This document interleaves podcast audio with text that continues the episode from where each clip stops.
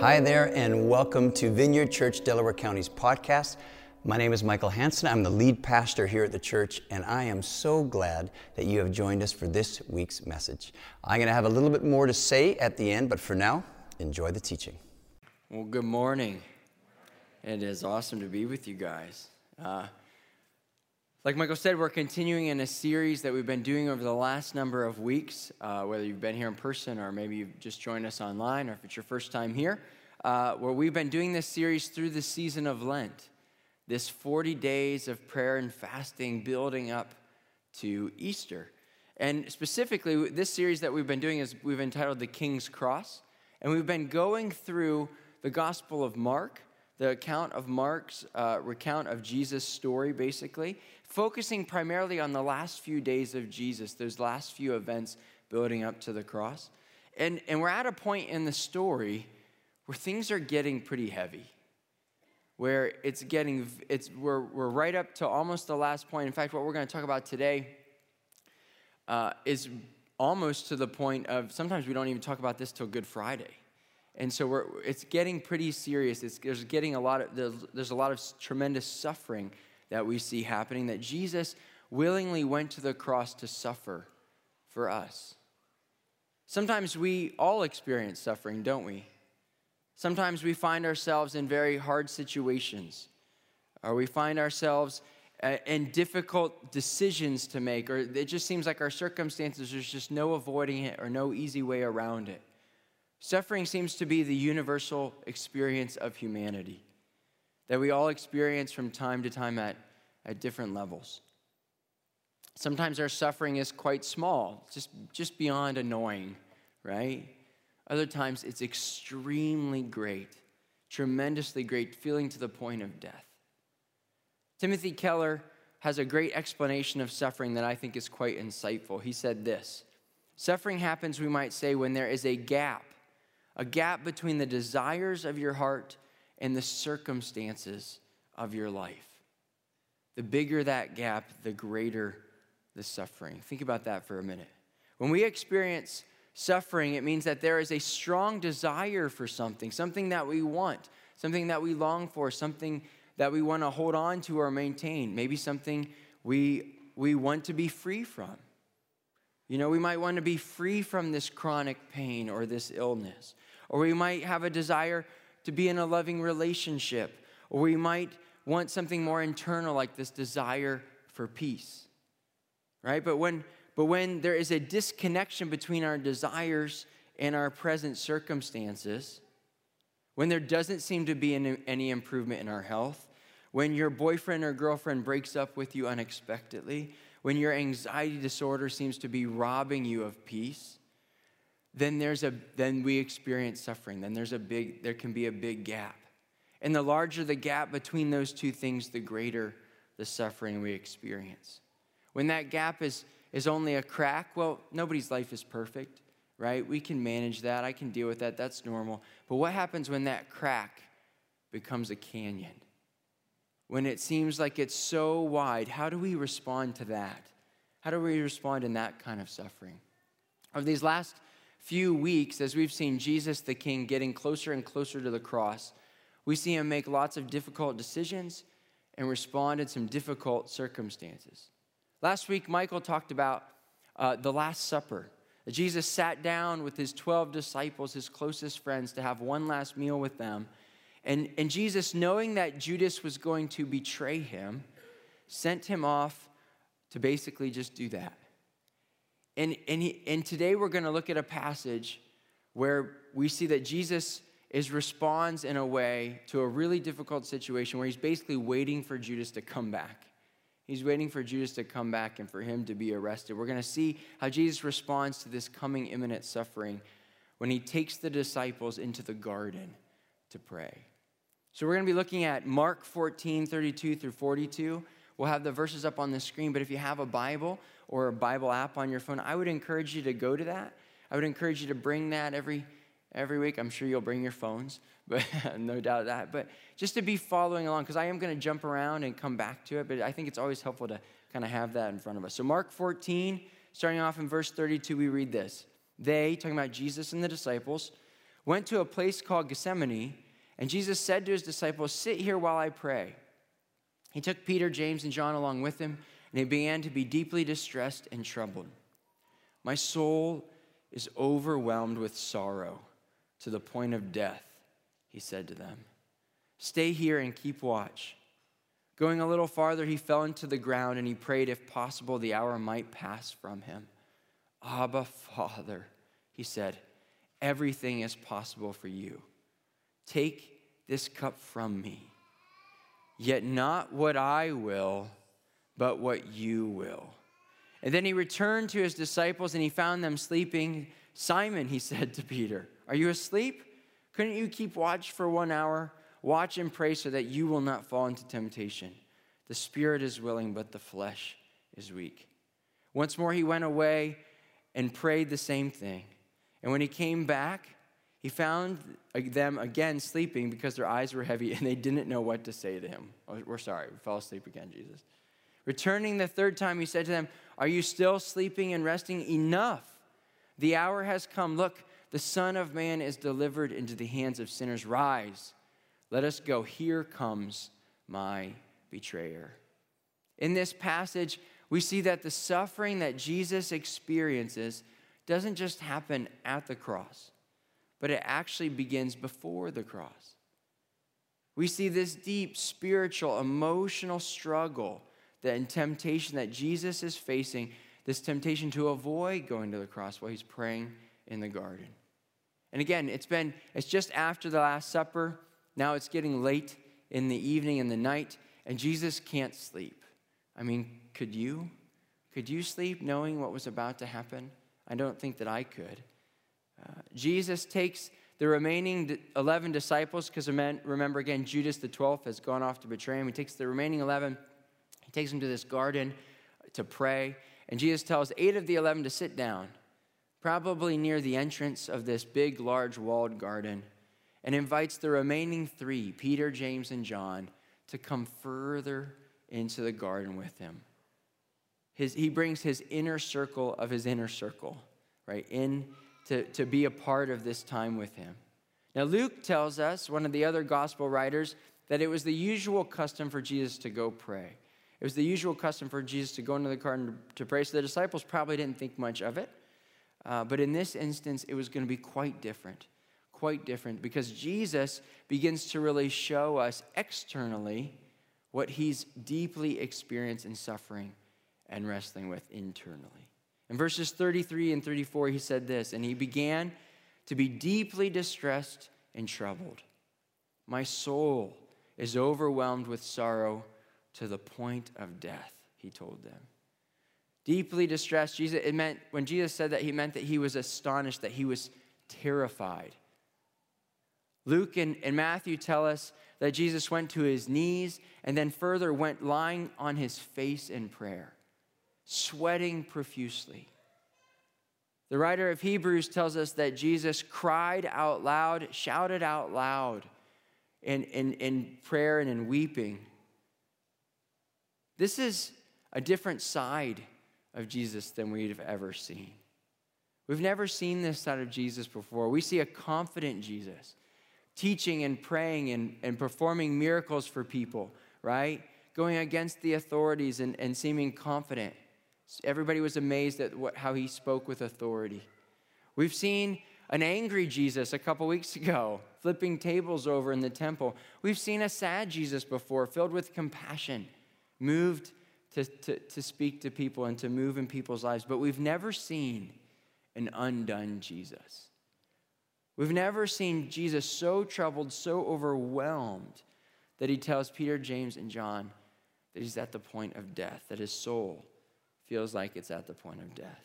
We see in this part of in this story the pressing, the pressing, the squeezing on of Jesus, the spiritual and emotional and even physical effects of him being so pressed and under this pressure of knowing what is coming, knowing the suffering that he's going to face that he's never experienced before.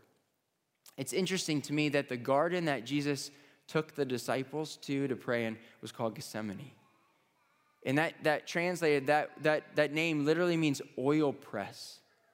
oil press. Scholars think that the Garden of Gethsemane was probably owned by a wealthy business person that Jesus was acquaintances with and knew, giving him permission to go there. It's, you know, it seems a little odd to go into somebody's property in the middle of the night if you don't know them, right? But probably knew him. It would have been located on the side of the Mount of Olives, and it had its own olive press where they would have taken olives and pressed them and squeezed them to separate the oil from the olive pulp or whatever. Now, think, have you ever squeezed an olive and tried to get oil out of it? I don't, it's, I mean, it's not an orange, right? It's not like just juice starts flowing out tremendously. It takes a lot of pressure to get just a little bit of oil. The pressing, the squeezing of olives in this garden was a profound metaphor for the experience of the internal pressing and suffering that Jesus was already beginning to experience in the garden. That gap, that gap between Jesus' desires and his circumstances seems to be basically as far as the east is from the west.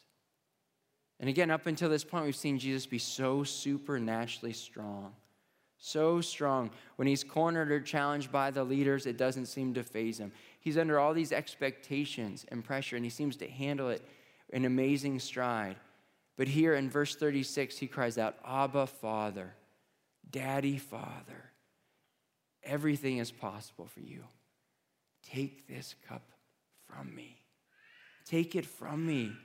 Why, this, why is this cup, this cup that symbolizes suffering, that symbolizes death, why is this cup so unbearable for Jesus? Why does he want to avoid it so much? Well, it's the, it's the cup of sin. It's the cup of sin. The Old Testament prophet Isaiah predicted that the suffering servant Jesus would be crushed or pressed for our sins. And Jesus is about to take upon the weight of all the sin of all the world throughout the entire history of the world. And remember, Jesus was perfect. Jesus never knew sin. He never experienced the effects of sin before. He never, even as a little boy, you know, never felt that little bit of guilt of picking on his younger brother, right? He never felt that little bit of shame of being caught by his mother Mary telling a little white lie. You know, he never experienced any of that, and now he's going to experience all of it. All of it. Not just the little things, but all the big things as well. So it's the cup of sin, it's also the cup of wrath. It's because of our sin, because of the world's unrighteousness, there has to be justice. Someone has to take on that wrath of God that Jesus is going to drink that in by taking on the cup. And finally, it's the cup of loneliness. It's the cup of loneliness. No wonder he invites the three disciples to come in closer with him. You know, Jesus would go off and pray from time to time by himself. But he was never alone. The, God the Father was always with him. Jesus, who had the, the most perfect, intimate relationship with God the Father, never knew what it was like to be alone. He always knew that God was with him and was able to communicate with him. He never felt that before. But by drinking this cup, he was going to have to do it without God the Father. He had never experienced that loneliness before. The pressing, the squeezing, that Jesus is going through has created this gap that is bigger than anyone in the history of the world has ever known. You know, this time last year, that began a pretty good sized gap for all of us, right? We started to experience a pretty big gap in our desires, in our circumstances. As I think about this week that my children got the call that, hey, they're not going back to school, right? And what we thought was going to be for two weeks became the rest of the school year, right? And what we thought we were all just going to shut down for a little bit became a lot longer of a time. Uh, we all have experienced suffering in this past year, a gap in this past year. But I know for some of you, beyond the pandemic, that because of the things that you've been personally going through, that gap has been tremendous. Many of you are going through deep suffering right now deep, difficult circumstances. And, and, and so, what do we do in those situations when we're this pressed, when we're this squeezed? How do we respond to that? Well, I don't know about you, but, but I want to do what Jesus does. If anybody's going to handle this kind of thing well, it's going to be him. And so, as a Christian, I want to follow his example. I want to follow his lead. So, what do we see? Jesus has basically three choices here. He's got basically three choices, and we have three options as well when we're in times of struggle, in times of suffering. One, we can try to shift our circumstances. We can try to shift our circumstances. If there's a gap between our desires and circumstances, well, let's move our circumstances. It means, you know, sometimes we try to get off the road that we're on and get on a different road. Sometimes that makes sense, right? We, we fight our cancer, right? We try to find a healthier work environment to be in. We seek counsel uh, to learn strategies to cope with our anxiety. Yeah, we take steps to see if we can shift our circumstances where wisdom would say that makes sense. But sometimes our circumstances are not shiftable, they're out of our control, they're not changeable. Sometimes they might be changeable, but we're, we're not called to change them, or we shouldn't change them. You know, if we develop a pattern in our life where we're just constantly jumping from ship to ship to ship, right? Where We're constantly just quitting job after job after job. We're constantly just abandoning relationship after relationship after relationship. Whenever we get the lightest, smallest amount of uncomfortableness or suffering or things aren't going perfectly, then basically we go through life with the goal of, of just trying to avoid any kind of challenges, any kind of pain, and in the end, cause way more suffering, typically. The temptation that Jesus faced in this story is that, well, do I have to go to the cross? What could I do to not go to the cross? I, I mean, Jesus could, do, could have done lots of things to not have gone to the cross, to avoid it, to shift his circumstances, but he doesn't do that. He doesn't do that. Second thing we can do is we could try to, to change the other variable in the equation, our desires. We can try to deny our desires or suppress our desires, I should say right? Where, where we could try to move them closer to our circumstances or just get rid of them altogether. You know, we can go through this uh, life with an attitude of just passive fatalism, like where we just become totally detached. Detached. We tell ourselves, we convince ourselves that our desires are just illusions, uh, that they don't really matter, or that they're actually bad to have. Like, we believe lies like it's just, it's bad to, you know, want a loving relationship. I just deserve to be in an abusive relationship. That's just how all relationships go. I just deserve that. Right? Or I'm just destined to work for crummy bosses, right? We just detach ourselves from our desires. But what I love about Jesus is he doesn't do that either. He, he is, um, he's not emotionally and spiritually dead or detached. He doesn't want to suffer. He doesn't want to die on the cross. He's face down on the ground, crying out loud to God the Father, Take this cup from me. So, what does this mean? It means that we can do that too. It means that we, in times of trial, times of temptation, times of pain, we can cry out to God. We can pray. And He promises to listen to us.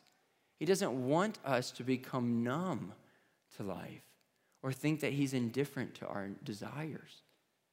What I love is that Jesus doesn't choose either of those first two, He chooses a third option. He chooses to surrender both of them to God. He chooses to surrender. In this story, we see that the trouble, the suffering that he's experiencing is a vast. But he doesn't, he doesn't ignore his desires and he doesn't force a change in his circumstances. Instead, he says to God the Father, Yet not what I will, but what you will. God, your will be done, not my own. Anything is possible for you, God, but just because it's possible doesn't mean it's your plan. And I want to follow your plan, even if it's difficult, even if it's hard. And that's the next point that we see that the pressing of Jesus causes him eh, to, to choose to surrender. We see the surrendering of Jesus to align his will with God's will. He doesn't try to close the gap he actually chooses to willingly stand in the gap of suffering. I came across this story of a guy in the New York, of a guy in the, uh, named Robert Graetz. It was in the New York Times, and I, it was a pretty inspiring story. And Robert Graetz went through kind of a Garden of Gethsemane experience. He was born in 1928 in West Virginia, grew up in the Great Depression, World War II. As a young white man in the late 1940s, he attended Capital University here in Columbus, Ohio, actually. After, after undergrad there, he went on to seminary. And Graetz accepted his first full time pastoring gig uh, in, uh, at a church called Trinity Evangelical Lutheran Church. He moved his wife and his kids to Montgomery, Alabama in 1955. And his church was an all black congregation. And little did Graetz know that within six months of arriving, one of his new friends, Rosa, would be arrested for refusing to give her seat up on a bus.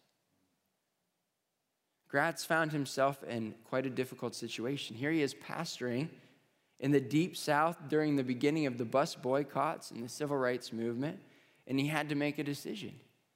Was he going to walk alongside and help his congregation? Or was he going to try and change his circumstances? I mean, he could have easily have just fled, hightailed it back to Ohio, but instead he chose to stay, spending much of his time driving his parishioners to and from work, to the store, as they weren't riding the bus. And he became more involved publicly throughout the whole process. You know, there were, there were, there were a number of white ministers in the Montgomery area during that time that privately sp- supported the desegregation efforts. But Robert Graetz was the only white minister publicly to do so. He was the only one to publicly do so. Here, if you want to throw up this picture, Graetz, Graetz is in the middle of this picture when it comes up here. He's with two other ministers. You might recognize the one on the right Martin Luther King Jr., right? Over the time that Robert Graetz and his family were, were living there and he was pastoring there, this put a major target on Robert Graetz's back and on his family's back. On one occasion, his car tires were slashed. Sugar was poured in his gas tank. Him, himself, his wife, his kids were sent death threats in the mail pretty regularly. Uh, the Ku, uh, Ku Klux Klan bombed his house three different times. Miraculously, they were all on, his family was unharmed. One, one of those times, 11 sticks of dynamite was thrown in his front yard and it didn't explode. Isn't that a miracle? See, Graetz, he didn't try to shift the circumstances and he didn't hide in the shadows. He regularly prayed. He regularly prayed and found courage and strength to surrender his will to God's will. He regularly read Psalm 27 and found strength and courage in that psalm. I would encourage you to go home and read that psalm sometime this week. And when you think about his story, it'll make a lot of sense uh, why that one was so powerful. But he stepped into the gap of suffering with his fellow black brothers and sisters. He didn't want any praise or glory. He's, he's gone relatively unknown throughout history. He simply wanted to follow God's will for his life. Robert Graetz lived to be 92 and passed away this past September. See, when we find ourselves in times of trial, when we find ourselves in times of difficult decisions, in times of suffering, whether it's big, big, or small, uh, the choice we can make is we can pray. We can pray. We can cry out to God. We can cry out to God. We can bring it before God. We can say, Your will, not my will. You know, when we're in pain, we can cry out to God and we can ask Him. We, say, we can be honest and transparent and vulnerable and ask Him to take things away, to heal us, to cure us, to relieve the suffering we're going through. And many times He does. But sometimes He says, Hey, I want you to walk through this, though. I'm doing something in this. And I want you to walk through this. I don't want you to force a shift in your circumstances. I also don't want you to deny your desires or suppress them. I want you to learn to follow the example of Jesus. I want you to learn to follow the example. And that's the final point that I want to make. The, the, to following the example of Jesus means to be a disciple of Jesus. The discipling of Jesus, if, if you follow Jesus long enough, there will be times where he will invite you into the Garden of Gethsemane. There will be experiences in your life where he will invite you into that. We see in this story that Jesus does that with these three disciples and that he's trying to teach them, even in this final hour, He doesn't go in and pray completely alone with nobody around. He has Peter, James, and John come in further into the garden. And I think that's partially because he wanted them close enough to hear him crying out, Take this cup from me, God. To see him a little ways off, face down on the ground. To witness him then make a decision to be obedient to the will of God, to surrender to the will of God, to say, Rise, let's go. Here comes my betrayer. You know, when Peter falls asleep and keeps falling asleep, right? Jesus gets pretty frustrated with him. Verse 37 38 says this Then he returned to his disciples and he found them sleeping. Simon, he said to Peter, Are you asleep? Couldn't you keep watch for one hour? Watch and pray so that you will not fall into temptation. The spirit is willing, but the flesh is weak. Notice how Jesus calls him Simon here, not Peter. See, if you, if you know the story, Jesus, Simon is his birth name, but Jesus gives him a new name so at a point in their ministry. He gives him the name Peter. So it would make sense for Jesus to call him Peter, which there's a whole story behind that we don't have time to go into. But, but, but in this story, he doesn't call him Peter. He calls him by his birth name, Simon, which is interesting because the Hebrew name Simon literally means listen, hear, understand. By, by Jesus saying Simon, it's a play on the word, that name. He's basically, Simon, are you listening? Are you hearing me? Are you understanding? Are you paying attention to what I am doing right now? Obviously, he wasn't. He was falling asleep. I think Peter, if he would have known what was about to happen, he wouldn't have been able to sleep. Jesus knew that the greatest trial of his own life and that the greatest trial of the disciples' lives were about to happen in a matter of minutes.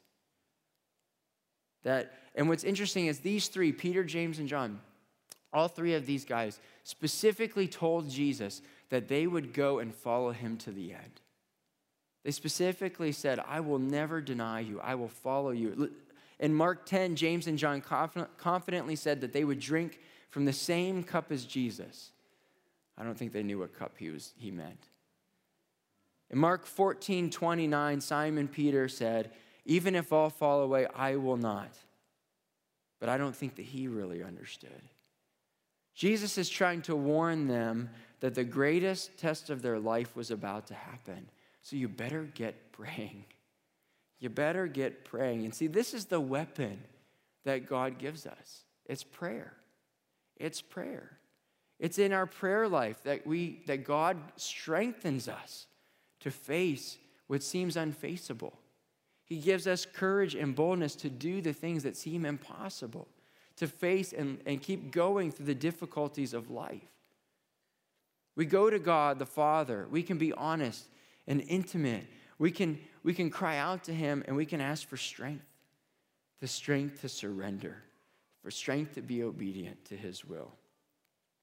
You know, the very, very first temptation in the whole Bible to go against God's will to sin happened in a garden, didn't it? It happened in the Garden of Eden. Adam and Eve faced that, same, that, uh, that difficult decision, that difficult trial. And now we find ourselves in another garden. And Jesus is facing another great temptation to avoid the cross. But where Adam and Eve failed, Jesus succeeded. He succeeded through deep, dependent prayer and obedience to the will of God. See, if you're here today, if you're being pressed today, if you're being squeezed some way today, and you're facing some really difficult circumstances, you're not alone in this room. There are lots of people in this room right here going through hard things. But more importantly, you're not alone because Jesus is with you. God is with you.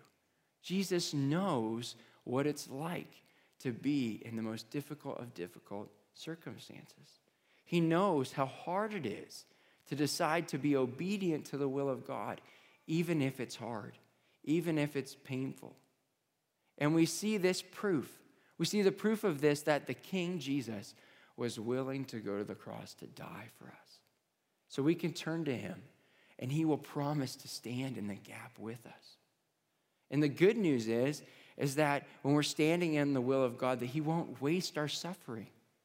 He won't waste it, that He promises to use it for good in some way, just like God used the cross for good for, on our behalf. God will do the same thing with your suffering. I want to invite the worship team to start to come and make their way back up here. Before we go back into worship, before we go back into that, I want to share one last thing with you. And this is a prayer that Michael shared with me last week, and I think that it fits really amazingly well with the talk today that, that, we're, that I'm giving. It's a prayer that St. Ignatius used to pray and teach his Jesuit brothers this prayer. It's a prayer of surrender to God. It's a prayer where we say, God, your will be done. It's a prayer of in difficult times where we can, when we're going through Garden of Gethsemane like experiences, that we can lean on. So if you want to throw that, throw that prayer up there, um, I want to actually, I want us to pray this together. I know this can be a little difficult in a group, but I want us to pray it out loud together. I'll try to go kind of steady. And uh, so join me in saying this. Take, O Lord, and receive my entire liberty, my memory, my understanding, and my whole will. All that I am and all that I possess, you have given me.